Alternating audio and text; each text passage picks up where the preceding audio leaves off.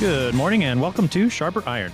Spend the next hour with us studying the living and active Word of God, His two edged sword of law and gospel, recorded for you in Holy Scripture, all about Jesus Christ, crucified, risen, and ascended for you. Thanks for tuning in this morning here on Worldwide KFUO. Christ for you, anytime, anywhere. I'm your host, Pastor Timothy Appel of Grace Lutheran Church in Smithville, Texas. Sharper Iron is underwritten by the Lutheran Church Extension Fund, where your investments help support the work of the Lutheran Church Missouri Synod. Visit lcef.org for more information. On this Tuesday, October 15th, we are studying Amos 1, verses 3 through 5. The shepherd from Tekoa has heard the Lord roar from Zion, but that roar is not only heard in Zion. In fact, it is neither Judah nor Israel to whom the Lord first speaks here in the book of Amos. Instead, the Lord begins by speaking against their neighbors, the pagan nations who neither knew nor feared him. Yet that did not exempt them from his rule and judgment, for he is the only God. And so the Lord begins with the people of Damascus, the city that is the capital of Aram. To help us sharpen our faith in Christ as we study God's Word today, we have with us regular guest, Pastor Gavin Mize. Pastor Mize serves at Augustana Evangelical Lutheran Church in Hickory, North Carolina. Pastor Mize, welcome back to Sharper Iron. Thank you, Pastor Appel. It's uh, always good to be here.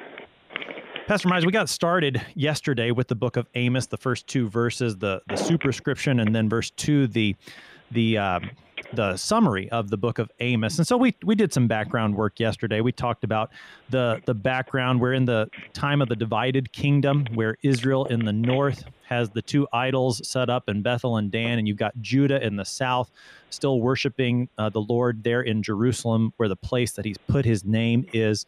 And Amos is a prophet uh, called by the Lord. He's from the southern kingdom, from Judah, but he's sent to Israel, the northern kingdom, with this roar of the Lord. The lion roars from Zion. That's a, a, key theme for the book of Amos. And now, as Amos begins to write here in verses three through five, we're going to see that he, he doesn't actually address Israel right away starts to address some of the neighbors. So as we start to get into the, the text here, Pastor Mize, go ahead and, and add or, or repeat any of that context that's going to help us this morning. And, and also start to introduce us to this idea that the Lord doesn't always just speak to his own people, Israel and Judah, but he also addresses the nations around them. Absolutely. I think that a really good starting point for us is kind of to not back up, but uh, widen the scope a little bit, because as you have guests going through uh, the book of Amos, you will really zero in, and then you need to broaden the scope, and then uh, really zoom it back in like a like a laser into the text. So to broaden it a little bit, not as far out as uh, one one, but to back it up simply to the judgment of Israel's neighbors or Israel's neighbors. Um, it's going to go. We're going to see that theme throughout the entire first chapter. Now, the pericope here that that I have looked at and researched uh, is particularly to Damascus, and we'll see in four um, the sending of, of fire upon the house of Hazael. We'll just use Hazel for the uh, for the uh, ease of speech. Uh, but uh, when we look at, at that, at the entire uh, scope of it, we constantly see a few words that, that pop up, and hopefully, um, as as future guests come on, they will it will be a constant theme that will pop up. I, I don't see how it couldn't be uh, and we'll get to that soon. But that's why I kind of want to broaden the the scope a little bit, take a look at the entire first chapter like we just did, and then uh, close the lens back on on uh, my set here.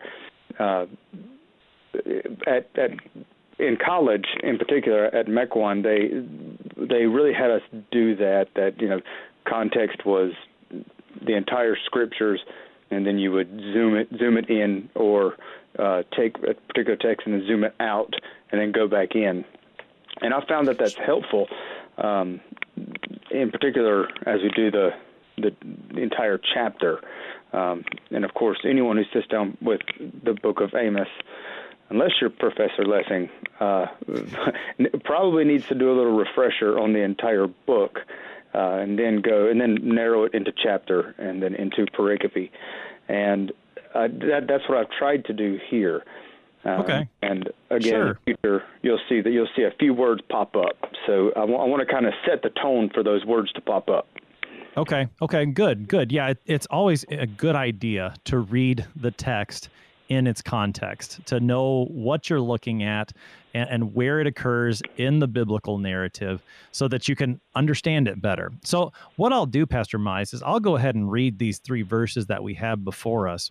And then, as, as a way of introduction, if you can help us point out those parts that we're going to see as key features, not just in this oracle against Damascus, but as you said, in the coming judgments that are going to be against a variety right. of nations around Israel. So let me go ahead and read the text for us this morning. Absolutely. This is Amos chapter 1, verses 3 through 5. Thus says the Lord For three transgressions of Damascus, and for four, I will not revoke the punishment, because they have threshed Gilead with threshing sledges of iron. So I will send a fire upon the house of Hazael, and it shall devour the strongholds of Ben Hadad. I will break the gate bar of Damascus, and cut off the inhabitants from the valley of Aven, and him who holds the scepter from Beth Eden. And the people of Syria shall go into exile to Kir, says the Lord.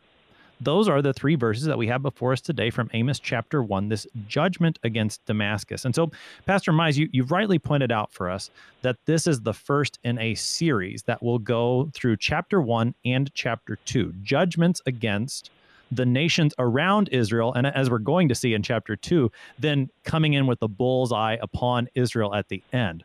But, but for right now, we're just getting started in that. And so, go ahead and point out for us some of the features that we see in this text that are going to be common throughout these various judgments in chapters 1 and 2.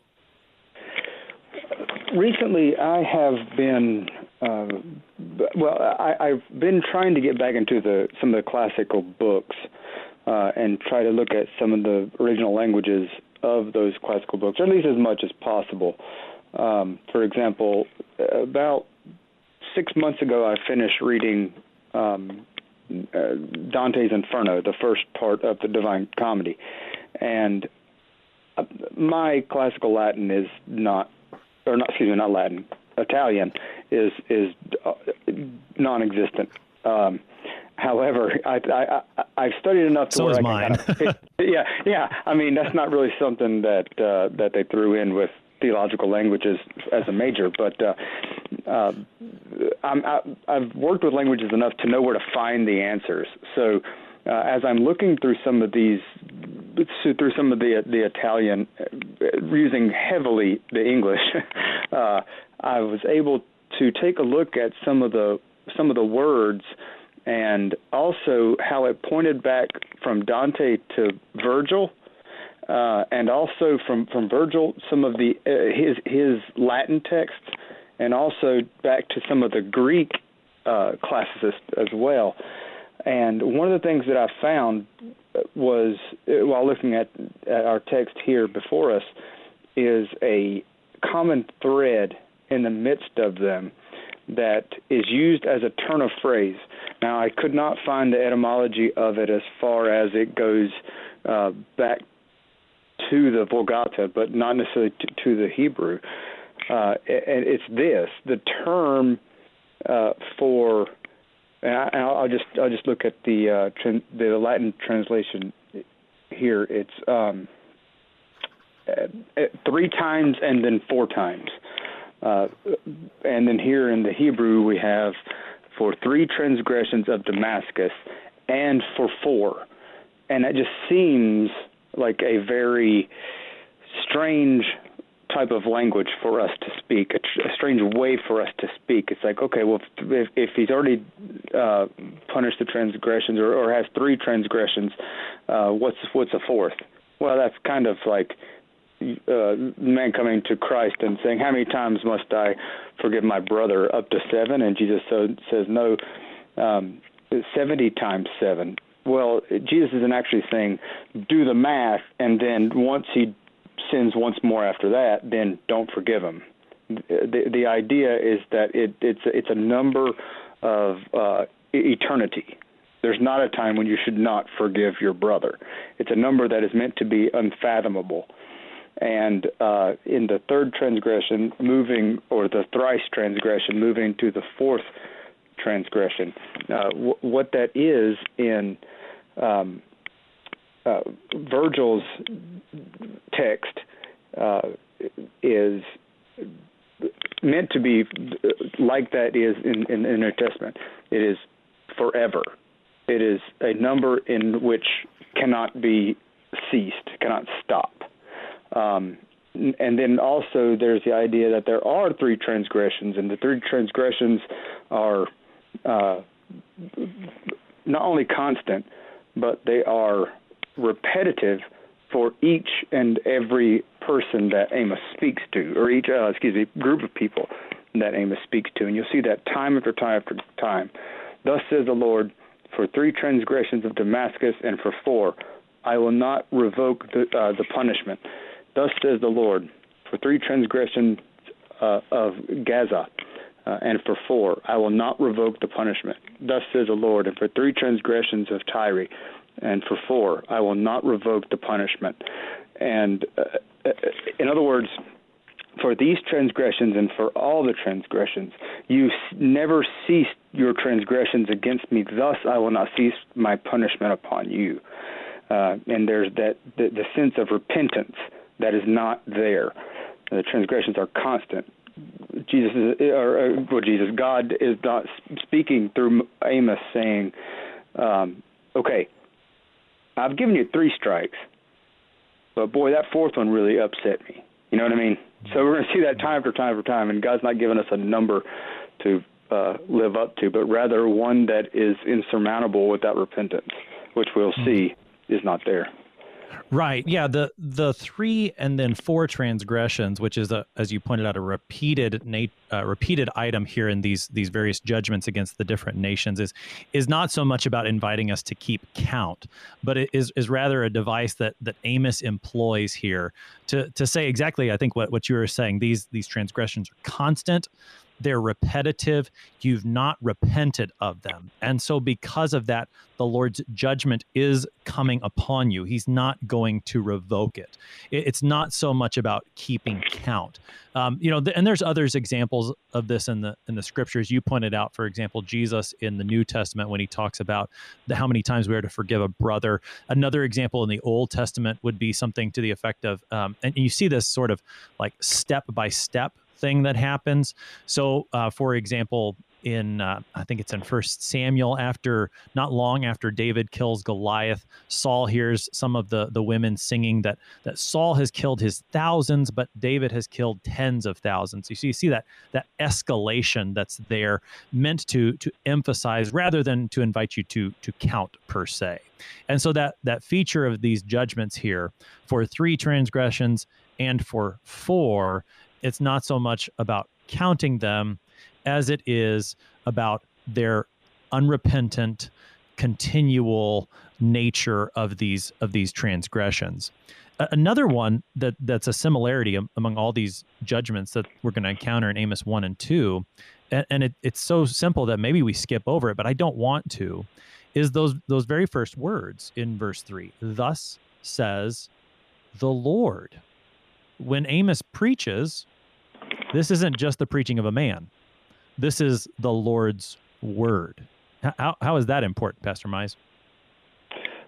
Um, well, I think it would be shorter to, to just to give all the ways that, that it's it's not important, which would be none. Um, in other words, if if we can't say that in our own preaching, um, certainly uh, we are not speaking the words of God. Now, when so thus when Amos says it, Thus says the Lord God. And when we say Amen, um, the, the word of God is being spoken. Thus, whatever comes after that, that are the Lord's words.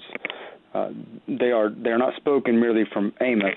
They are spoken through Amos to the people in whom he's addressing, just like the pastor who preaches the sermon uh, each and every Sunday. Uh, we should be able to say, "Thus says the Lord" at the end of our sermons, and if we can't, um, then we have not rightly uh, exegeted the the text. But uh, but more more importantly, uh, in the overall view of, of Amos, is that thus says the Lord, and then it becomes is prophetic. Without thus says the Lord, a prophet cannot be a prophet. He's just a guy rambling uh, incoherent things. Whereas thus says the Lord, um, the transgressions of Damascus and the punishment that's coming has uh, temporal and eternal consequences for the people of Damascus. Um, and so that becomes even more important to them. Uh, us on this side of the text can look at it and say, okay, well, you know, the, the, these words are prophetic, and they certainly are, but they're not directed to us per, per se, um, as Amos is speaking to those of Damascus. You know, that they when they heard this, they should have been uh, trembling in their boots, knowing that the punishment of the Lord was was coming, because the prophet said so, and he only speaks. Uh, the prophet can only speak of his, the words of his master. Right. So the the fact that Amos is speaking the word of the Lord is, I mean, is of utmost importance. If he's not, then the people of Damascus could outright ignore him. But if he truly is, as he is, then there's absolutely no excuse to ignore the prophet Amos. You can't, for example, and, and we'll see this come up later in the book of Amos in chapter seven. It, it, would not be right for for someone there in Israel to just dismiss Amos as, oh, he's just that shepherd from the south. Why should we listen to him? It he's been given this word from the Lord.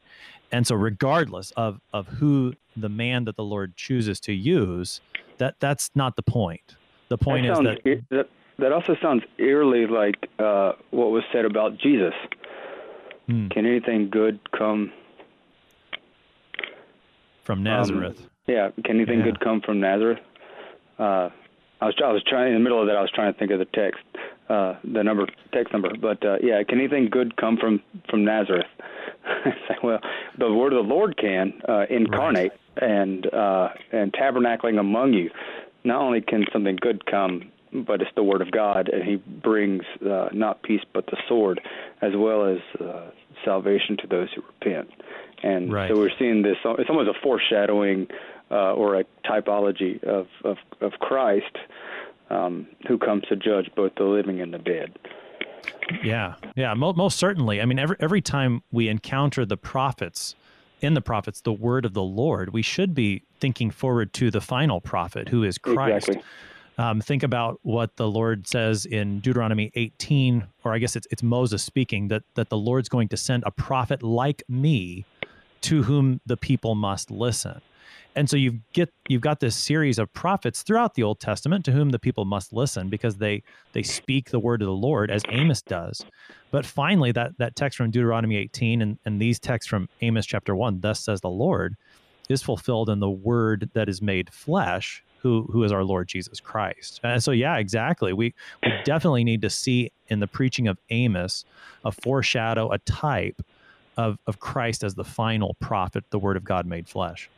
Uh, and also, in any time you see "Thus says the word uh, of the Lord," uh, that you know that is Christ. Um, in in the in the very words that that God spoke when when He created uh, the heavens and the earth, the word that He spoke was was Jesus. Um, and uh, likewise, anytime you see that, thus says the Lord, uh, what he, who he is speaking is John 1 1, uh, when the Word became flesh, and that is Christ. That also means, um, in, in the sense of the law and the gospel. I'll, I'll give you an example, an, an illustration. Uh, in there's a basilica in Washington D.C and it's it's a Roman Catholic basilica, and I'm not mentioning necessarily the, the theology here, but it, it, if you look at the altar, there is a statue of Mary, And the statue of Mary, um, you know, I'm, I'm no iconoclast, but the statue of Mary where Jesus is supposed to be behind the altar, there's a problem. Um, and the reason it's a problem is because that's where everybody focuses. But if you just and and Mary's arms are out and her eyes are up looking at the ceiling and then when you look up at the ceiling there's a very angry Jesus bearing down on all the people. And so everyone in other words the, the, the theological understanding there is that you look at this this piece of art and you're asking Mary and Mary's looking at Jesus uh asking him to not be so angry with the people. She's interceding uh, for the people to Jesus, to an angry Jesus. Now, I bring that up because the idea of an angry Jesus, that is not correct theology, of course, um, but and uh, the idea of an angry Jesus is something that's lost on many uh, American theologians today. Just completely uh, gone because they don't they don't move T-shirts and they don't move bracelets and they don't move merchandise or swag or whatever the cool theologians are calling it now. Um, and the reason it, it it doesn't is because no one wants an angry Jesus. Uh, they like they don't mind an angry God in the ambiguous sense, but they don't want an angry Jesus. Well, you know, whenever you wear a WWJD bracelet uh, and you ask what would Jesus do, you know, we've all seen the the the joke. Uh, well, you have to also accept that flipping over tables and whipping people out of the temple is a plausible uh, uh, is in the realm of possibilities. Uh, likewise, when the when the word of God is spoken, it's Christ is the law and is, the fulfillment of the law uh, and the prophets as well. So when the word of God is spoken, it is Christ, but it doesn't necess- it doesn't necessarily mean that it comes merely to to heal. It doesn't mean that it comes merely to give peace, but also uh, to to cut. You know, it's a it's a it's a double-edged sword. The word of God is, uh, and it cuts in and out. And in, in that sense, just because something says the word of the Lord, it is Christ, but it doesn't mean that it's not bringing destruction. Uh, that, I think that's a, a, great point, and I think it, it gets to something that, that you and I were visiting with or visiting about just a little bit before before we came on air here about how this text is going to preach Christ to us. Because to, just to use the turn of phrase that that you did there, when you read Amos one verses three through five, I mean, this sure sounds like an angry Jesus to me. So, mm-hmm. I mean. I know we're still on the first. We got about three minutes here before the before the break, and I know we talked about doing this maybe towards the end, but but perhaps it's not bad to just talk about it here a little bit too. I mean, how do we how do we hear this as as Christians today? And, I think you've started to give the answer that that Christ as the Word speaks both law and gospel. But I mean, how how do we hear this as as Christians today, knowing that that yes, Jesus is is angry and he's rightly wrathful, but he's also the one who who died and rose. I mean, help help us out there, Pastor Mize. As we about before, we'll get to the remnant um, soon, which also applies to the to the gospel and and the risen Lord.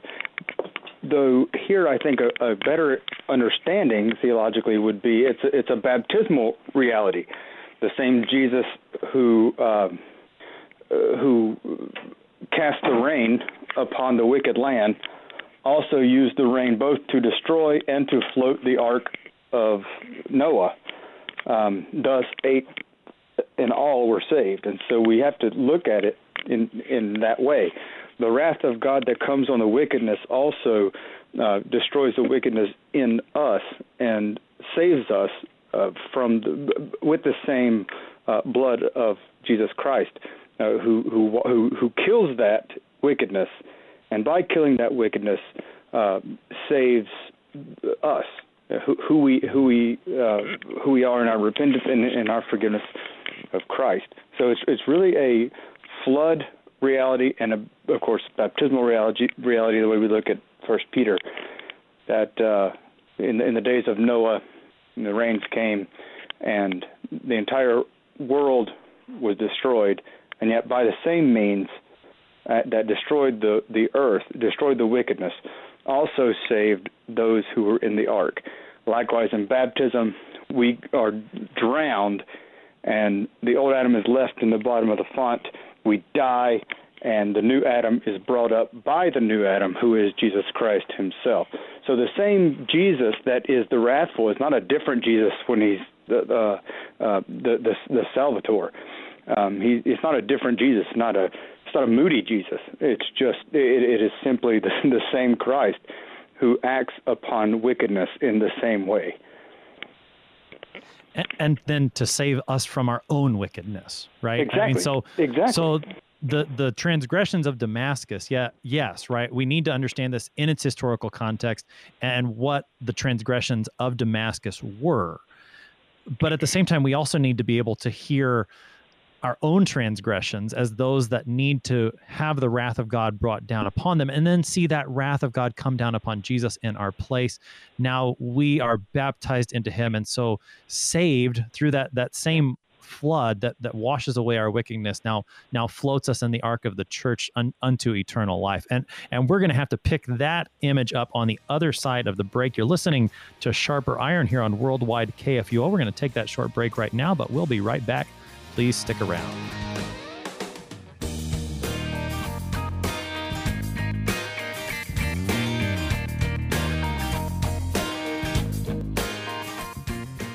Since 1978, Lutheran Church Extension Fund has had the humble privilege of supporting Lutheran Church Missouri Synod ministries and her workers. Thanks to faithful investors, LCEF has provided thousands of church workers, congregations, schools, and organizations with the low cost loans and resources they need to reach more people with the saving name of Christ. To learn more, visit lcef.org or call 800 843 5233. 800 843 5233.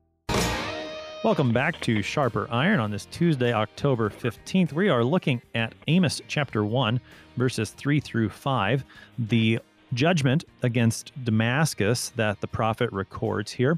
And we're looking at it with Pastor Gavin Mize of Augustana Evangelical Lutheran Church in Hickory, North Carolina.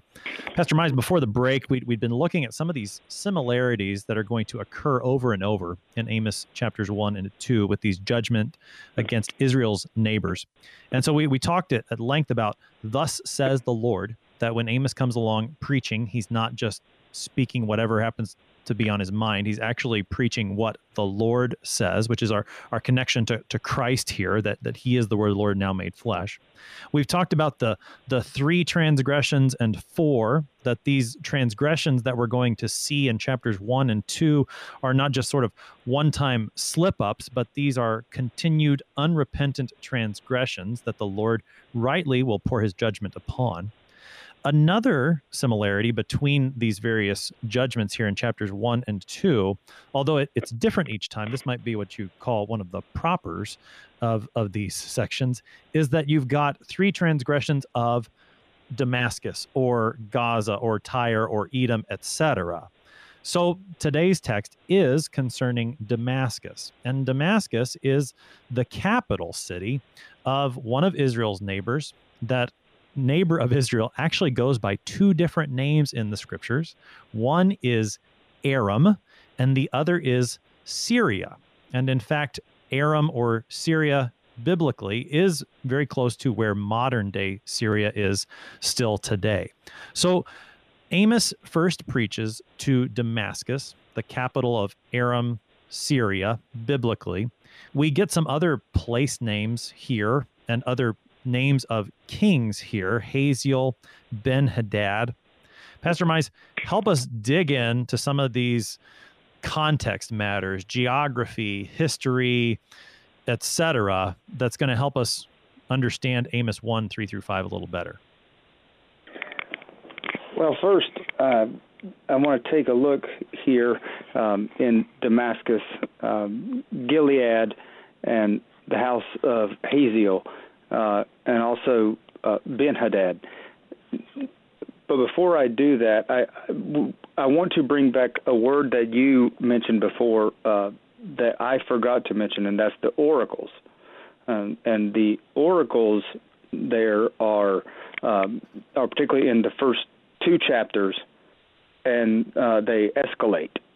They uh, build upon each other, and so again, that gives the reality of three and four that it's just continuous escalation and building up. But I didn't use the word oracles, um, and I think that that's very important in the prophetic sense, especially when looking at uh, Damascus, uh, Gilead, and uh, and Hazael and uh, Ben Hadad. Uh, first, let's take a look um, at Damascus. I need to take a look here at my notes. Uh, the bar of Damascus. Um, is that is that where you are? Sure. And anything, I mean, anything here, you know, there, there are several things that are, are just perhaps foreign to our American context. So, so certainly the, the gate bar of Damascus, um, what, what's a gate bar and, and why is it significant that the Lord says he's going to break it? The gates in particular are, um, well, excuse me, the bar in particular is that which keeps the uh, gate well, closed.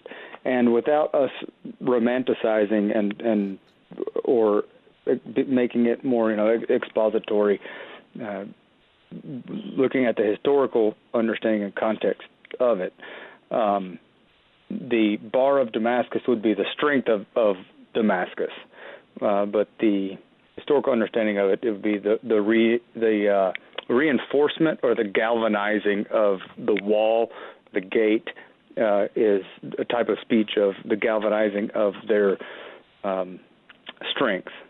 So uh, the bar of Damascus is the gates or the uh, traverse bar running from wall to wall. Um, in other words, their strength. And and what, right. What, so is, is, is, do you want to?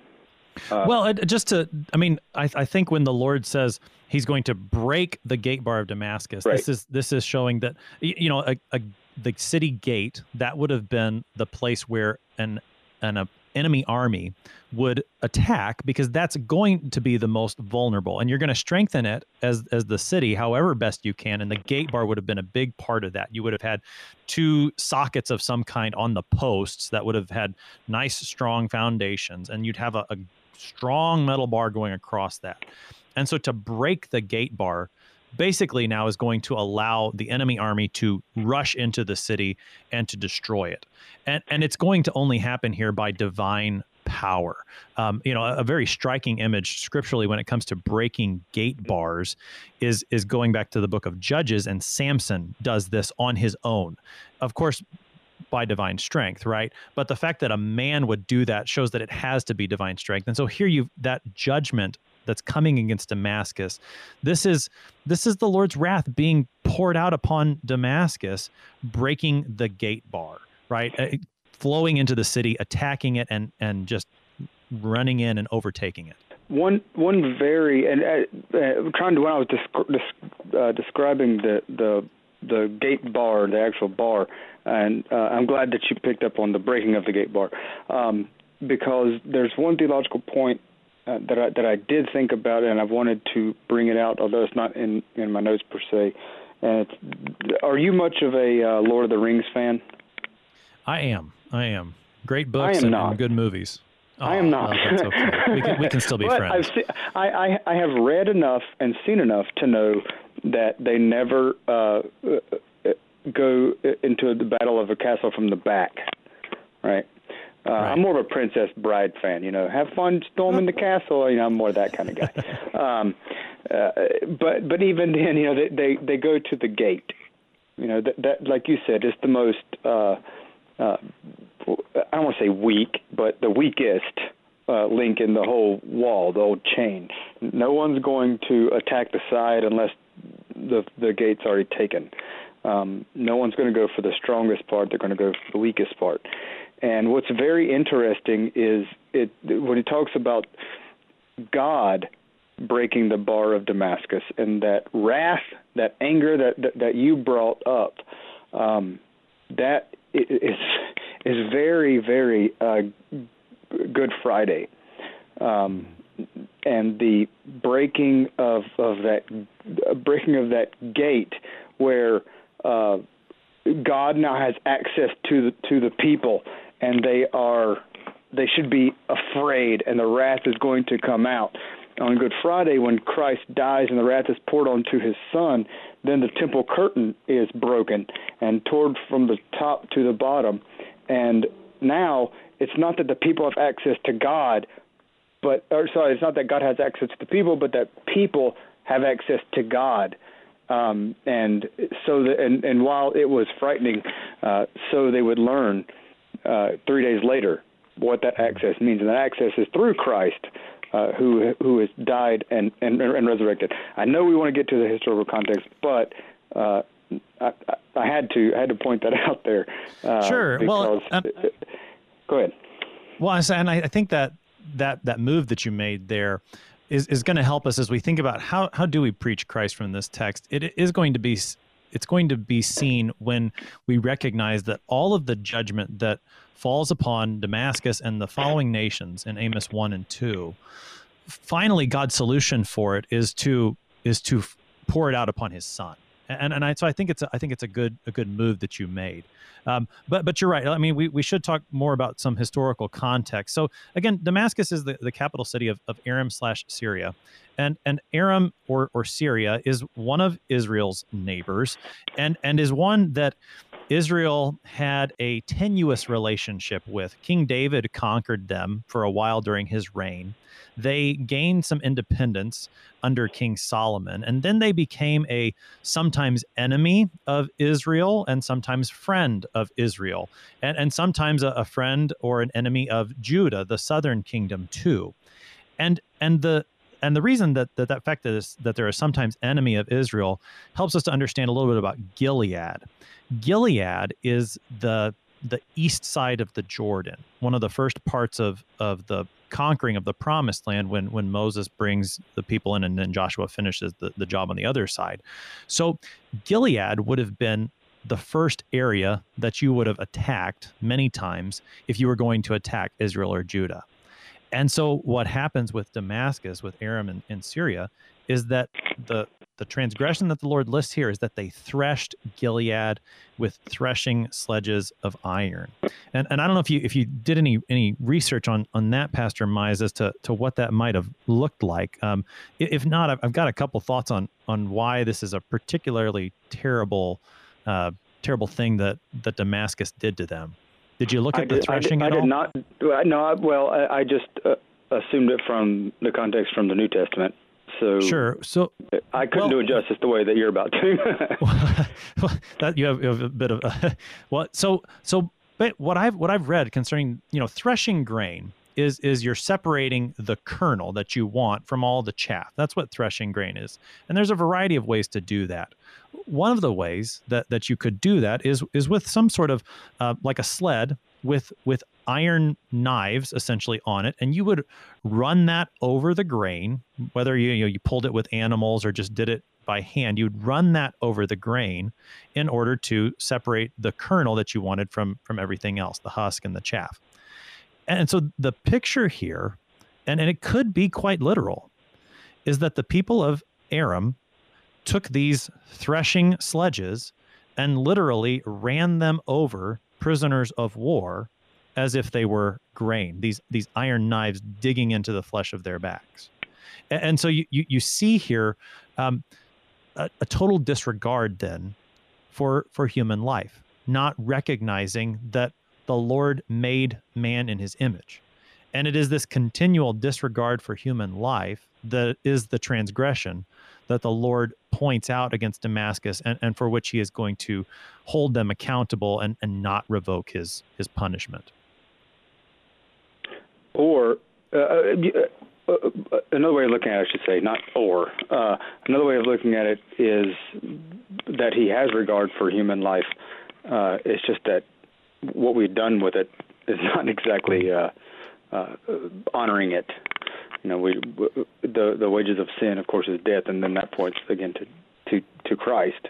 Um, yet that that threshing that you talk, I, I have never heard of that. I'm I'm glad uh, that, that, that you said I've never heard of it that way before. Um, it's quite macabre and uh, and and plays into my wheelhouse. Uh, I, I I like that uh, I like that a lot uh, because if if the if the wrath of God is so severe, then it it, it shines the gospel of Christ so much brighter, and I love learning things like that. Um, sure. Well, and and that's what I mean. This is what the people of Damascus did to the people of Gilead in in their conquest of them. It, it wasn't just that they they oh, came in. I'm sorry, I completely them, right? misunderstood. No, that's okay. No, no, yeah. That, that's okay. I, I wanted to make sure we were on the same page. Yeah, yeah. so this is what the people of Damascus were doing to their prisoners of war, uh, particularly in Gilead. And so it becomes a it becomes a fifth commandment issue to, to put it in terms of the catechism that this is a, a complete disregard for the the life that God has given to my neighbor. And so for that reason, I mean, this is the the sin, the transgression that the Lord is going to point out against Damascus is this, I mean, you might even call it a, a crime against humanity. This is this is something that anybody should know is not what you do. You just don't treat your fellow human being like that. And yet Damascus did. And so they, they received the Lord's the Lord's judgment. Are we on the same page now, Pastor Mize? Anyone should know, but clearly I did not. yes, we are. We are. Okay. Yeah. Did, very good. Yeah. so so then that that you know setting that up then that that Damascus has literally threshed these prisoners of war in Gilead earns them from the Lord another common feature within these judgments. The, verse 4, we read, the Lord says, I will send a fire. And that term, the sending of fire, is a common thread in each of the judgments against Israel's neighbors, against Judah. And it, it it's conspicuously missing in later in chapter 2 in the judgment against Israel. It doesn't show up later until later in the book of Exodus. But this, this fire that the Lord sends against Damascus here and then against the other nations later. Pastor Mize, why fire? I wrote down here in my notes um, that uh, there, there's two understandings of it. There's there's one, of course, that's the material fire, um, and that that is that the cities would literally be burned uh, with fire, uh, and also and we, we can see that as obvious as it moves towards uh, burning the palaces of uh, Ben Hadad, uh, but also the uh, the symbolism, if you if you will, um, of the of the intensity of of, of the war. Um, and I, I mentioned here in the ancient proverb, uh, a fire has gone out of uh, Heshbon, uh, a flame from the city of Sihon uh, it it consumes uh, Moab and the lords uh, in the high places of, of Aaron in Numbers 21. I just put that in there, um, and uh, moreover the understanding of the burning hot anger of God, uh, further. Uh, uh, understanding that that the wrath is not a it's not a slap on the wrist it's a it's historically uh, happen. The, the, the, this is going to be your your wages for uh, your your actions, as as you uh, rightly pointed out. The fifth, fifth commandment issue of uh, threshing your neighbor. Uh, it, in that, we find that God's anger burns hot, and so we under we understand that God's again. I'm going to go back to American theologians who t- seem to uh, put a bit of a damper on the wrath of God, as if His anger is something that's set apart, because we we really only understand anger according to how we get angry. And so when we get angry with our spouse or our children or our friends, uh, there there is a lot of selfishness in that anger. But when when God is angry, uh, He is angry with sin. He is angry with uh, with the very thing that He hates, and that's that's sin. So there's no selfishness in that in that anger, which makes it even hotter, because He Himself is not sinning. Whereas when we get angry, we know that there is some selfishness in that anger. Uh, but his anger is completely selfless, um, even to the point of the, the anger, the, the anger and wrath and the fire that that God the Father poured out on his son was selfless, and the sacrifice of his son was also selfless. He who knew no sin became sin for us. And uh, again, I have a hard time, and this is, I guess, a good thing, um, reading even uh, any text without seeing Christ in it. So, it, it, in that sense, uh, burning the the red hot anger of burning that he uh, in the symbolism of that uh, in that text, and also the uh, of course. No, I, and I think I think that's a very helpful way of, of talking about this fire. Is that you know certainly there's a, a very literal aspect to it, and and when you think about you know we were talking about ancient warfare a little bit earlier, you would have attacked the gate, right, as, as the weakest point in the wall. Uh, fire would have been a very common technique in attacking a walled city. If you could burn the timbers of, of buildings, that would have weakened it greatly. And so, you, you know, flaming arrows and things like that. Fire is, is certainly a, an, a weapon of ancient warfare, still today, in, in fact.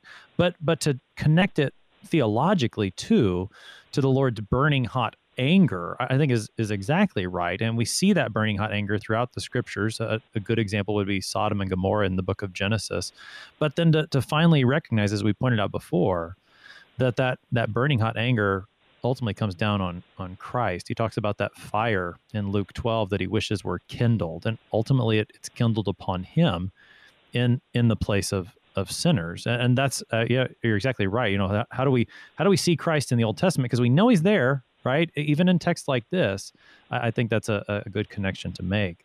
Um, we, have got six minutes left here, here, Pastor Meisen, just to, to, for the sake of completeness, to to make sure we, we cover a few more historical items. You know, you've got Hazael and Ben Hadad. These are examples of, of kings of Aram and Syria who would have reigned in Damascus. Um, one of the the tricky things in the Old Testament is there's more than one king of Syria that's named Ben Hadad. So if you're you're reading in Second Kings through about chapters six through fourteen or so, you're going to encounter more than one Ben Hadad. Hazael actually kills one of them and and becomes king in his place and then he has a son named Ben Hadad. So Ben Hadad could be a I read something and it makes sense to me that it could be similar to how the Egyptian kings were called Pharaoh, regardless of what their personal name was. Uh-huh. Ben Hadad could could function that way for the people of of Aram, and, and then you know you get these other place names in verse five, the Valley of Aven, and then Beth Eden. These these would have been the the two extremes of the land of Aram from west to east. And so the idea here is that the Lord is going to bring his burning hot anger, his fire, not just against the city of Damascus, but really the whole people of Aram as they're going to be carried off into exile to the to the city of Kir. And so that that kind of hopefully helps round out a few of those loose ends historically and contextually that's going to help us get our minds around these these verses in, Amos chapter one here. Pastor Mize, we got about four and a half minutes left, and, and I'd like to give you that time to to wrap up anything, and again, especially to help us look at this text in light of Christ. And I know you mentioned it earlier, but I didn't I don't think you got a chance to really talk about it too much. That the theme of of the remnant is something that's going to help us here in Amos chapter one. So with with those four minutes or so, Pastor Mize, help us draw everything together this morning in Christ. I do. I believe that there that there is a strong link between the remnant and the lost sheep of the house of Israel, um, and and and also in the the two commissions. And people uh, oftentimes forget that there are two commissions. Uh, but in order for there to be a great one, there has to be a first one. And uh, the first one was to go was to when he sent out uh, his disciples to the Jews alone and not to the Gentiles. And he literally says, not the ethne, do not go to the Gentiles. And then later on in, in Matthew, the last bit of Matthew, um, he said he gives the Great Commission, where he then uses the exact same word when he says, "Go into all," and for some reason we translate it uh, nations, and I don't get it because it connects to to the first commission uh, go into all the Gentiles. And right there you have uh, your your remnant.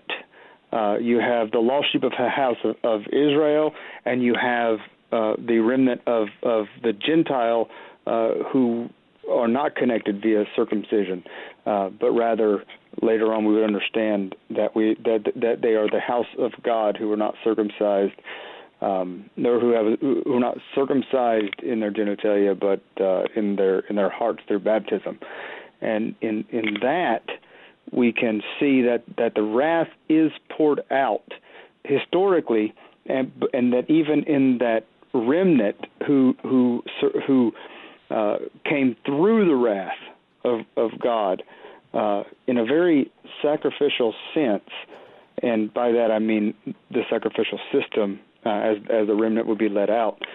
So likewise, uh, we the remnant who who were outside of grace uh, by our sinfulness have been brought in, and uh, Christians remain to this day uh, the remnant who of society who may not get the spotlight uh, in, in so far as uh, the world sees, but in the eyes of uh, of God, who looks through the eyes of His crucified Son and sees um, us for who Christ sees us as, and that is the blood-bought children of God. Uh, in that, we are the remnant being brought into the heavenly kingdom, where we are no longer the remnant, but all the company of heaven uh, with angels and archangels. As well, as I've been reading the uh, Dante's uh, Inferno, boy, you can you can re- and I'm going to recommend this because there, there's a project coming out uh, from Reverend Rancor uh, that that publishing uh, that's really going to look at this. And it's the, there's the wrath, but in seeing the wrath and the different circles of hell in Dante, you can really see uh, the remnant becomes fewer and fewer and fewer until there's none. Uh, and when you see the wrath, the true wrath, and the majority of people who, who receive the wrath in our text, so is the great joy of those who were uh, spared. And likewise, we Christians should rejoice that our sinfulness has been destroyed and uh, Christ reigns for us and will come again to do that very thing, judging the living and the dead. Pastor Gavin Mize is the pastor at Augustana Evangelical Lutheran Church in Hickory, North Carolina, helping us this morning with Amos 1, verses 3 through 5. Pastor Mize, thank you so much for your time today. Absolutely. I enjoyed it. I'm your host here on Sharper Iron, Pastor Timothy Appel of Grace Lutheran Church in Smithville, Texas. Thanks for spending the morning with us. Talk to you again tomorrow.